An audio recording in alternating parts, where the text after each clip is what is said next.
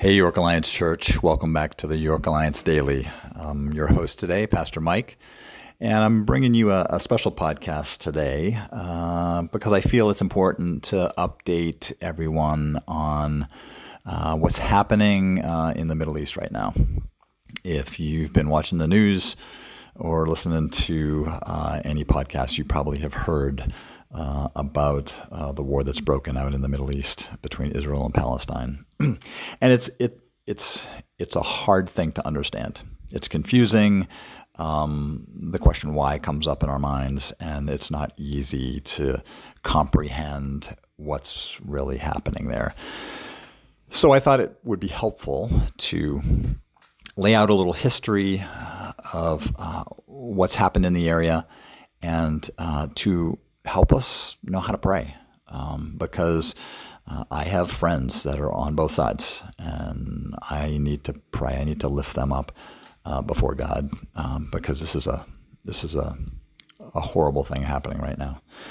Um, so I want to do that. Uh, I'm by no means any expert in this um, in this area, uh, but I have been to the region several times. Like I said, I have friends on both sides. Uh, I know some of the story. And, I would just like to share some of that with you in hopes that it would help you, again, know how to pray, come before the throne, and intercede on behalf of those we know and uh, those that we don't know. So um, that'll be my attempt today and uh, hopefully uh, this will be helpful for you. So let me let me just start with a little history. Uh, let me start with um, uh, World War II. World War II, uh, as many of you know, uh, many Jews were killed and persecuted during that conflict.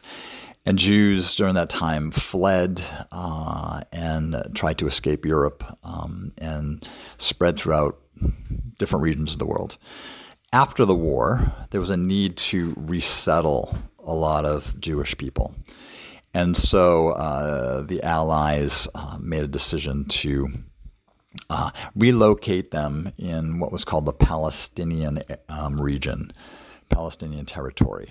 That was controlled by Britain at the time. And so um, uh, an agreement was made to um, allocate some land in that region to the resettlement of Jews from World War II.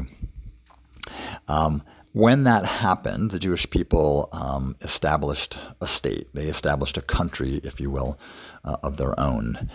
And that didn't go over too well. Um, one of the reasons it didn't go over well is because uh, Arabs who were living in that space uh, were pushed out. They were they were uh, forced to flee uh, to the east, and um, that resulted in a war between the surrounding Arab countries and Israel in 1948.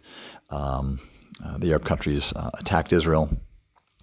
Israel um, won that conflict and expanded the territory region that they had, um, and that was uh, then established as uh, the country of Israel.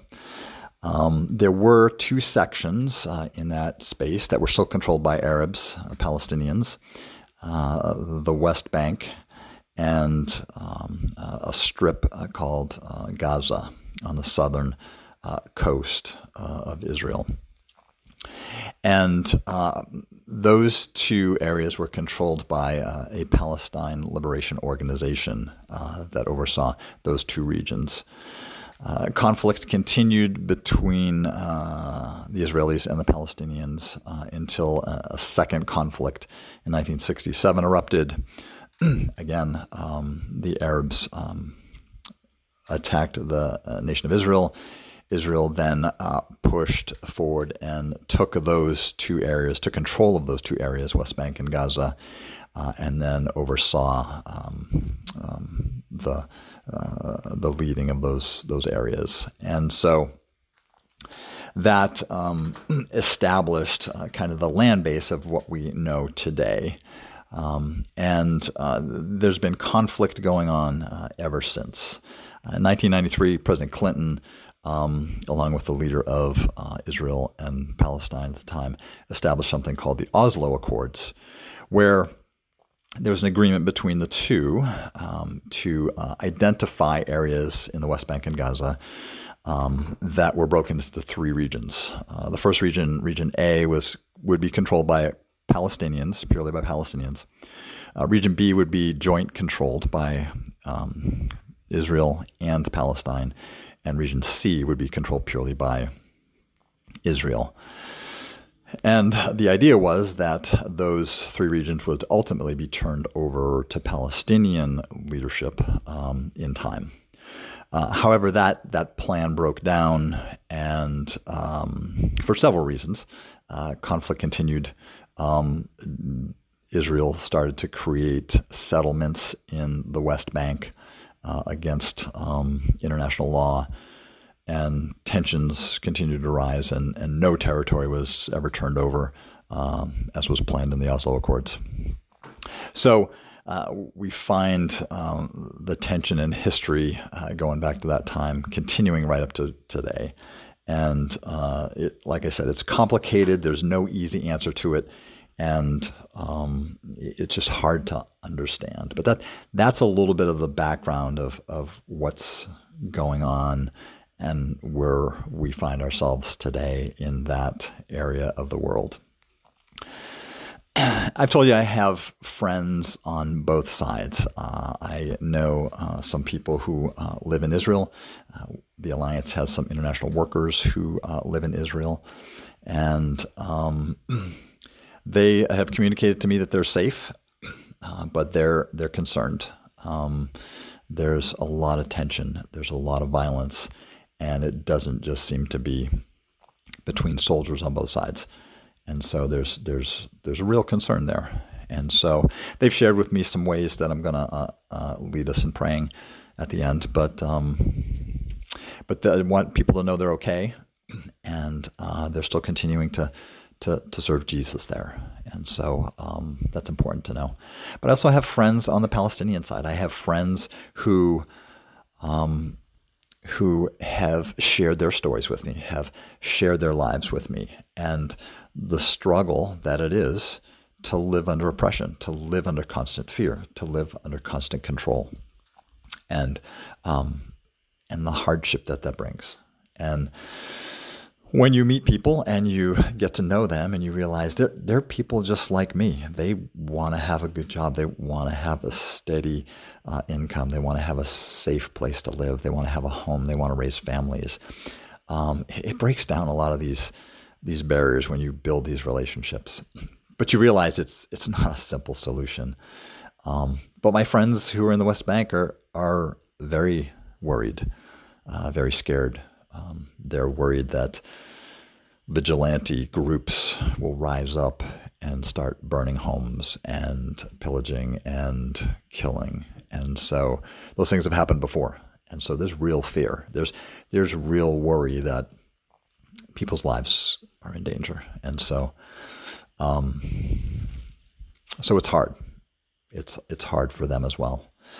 And so I want to just uh, kind of share with you again uh, some ways to pray into this, um, because I, I don't I don't know that there's I don't know what the solution is other than other than Jesus, and I uh, believe that um, uh, we we just need to we need to pray into this and uh, to really seek God in in what's going on here. So. Um, I'm going to lead you in a couple ways to pray, and uh, hopefully, uh, as you hear the news, as you uh, see these things on TV, um, you can you can be praying continually. Uh, my friend uh, in Jerusalem says, um, uh, "Pray pray against evil." Because as these things happen, as as people see families killed and property destroyed, there's there's a real anger that rises up and evil can move into the heart really quickly. And he says, pray against that. Pray against the evil that would fill hearts, and that the Lord would bring uh, repentant hearts um, to people in that area, recognizing the long suffering that everyone has gone through. Um, and speaking of suffering, he says, pray for those that are suffering now. There, there are many that are hurting on both sides. They're caught in the middle of this conflict. They're not a part of Hamas or the Israeli army, and uh, they're hurting. Their families have been impacted greatly by this. Many have lost friends, relatives, uh, family members, and it it's very hard. Um, and there are still people missing today, and so pray that the Lord would bring comfort into that situation. And pray for the believing community. There are believers, um, Jewish believers and Palestinian believers, who um, are united in Jesus. And this would be a great way to divide them. And so pray that the uh, the believers would would seek Jesus, stay united in Him, um, and that they wouldn't give in to the temptation to to um, to take a side, to um, to downgrade the other, but that they would remain united. Um, and pray for those who are serving in the area. Um, there are many uh, that are serving um, in Israel and uh, some workers who are serving in the West Bank. Um, so just pray over them that they would have opportunities to to minister to um, people in both word and deed, um, and that the peace of Christ would be seen in them. Uh, and lastly, pray for families, especially children and families. Uh, this has impacted everyone, not just soldiers fighting soldiers. I mean, there there are there are villages and families that have been wiped out in this conflict, and it's impacting everyone, and including children. So pray for the hearts and minds, bodies and souls of young people that are experiencing this live right now, uh, because it is difficult, it is hard. Um, my my friend says, um, "Yeah, this this is the way you can be praying." Uh, as the situation escalates and they're clinging to Jesus, that's where their hope is. So, I want to encourage you to do the same. Uh, that we, as uh, kingdom followers, uh, those who are uh, allied with Jesus' kingdom, um, would recognize um, what's going on, and that we would pray into this as as kingdom uh, oriented um, followers of Jesus. So, hopefully that helps. I'm sure you're staying attuned to the news, uh, but um, just want to encourage, encourage you to continue to pray and to seek Jesus in this um, because he's the only one that's going to make a difference. May the peace of Jesus, may uh, his peace go with you uh, as you go about your day, um, as you're a blessing to others, and as you pray for his kingdom advancement here in York and across the world. Peace.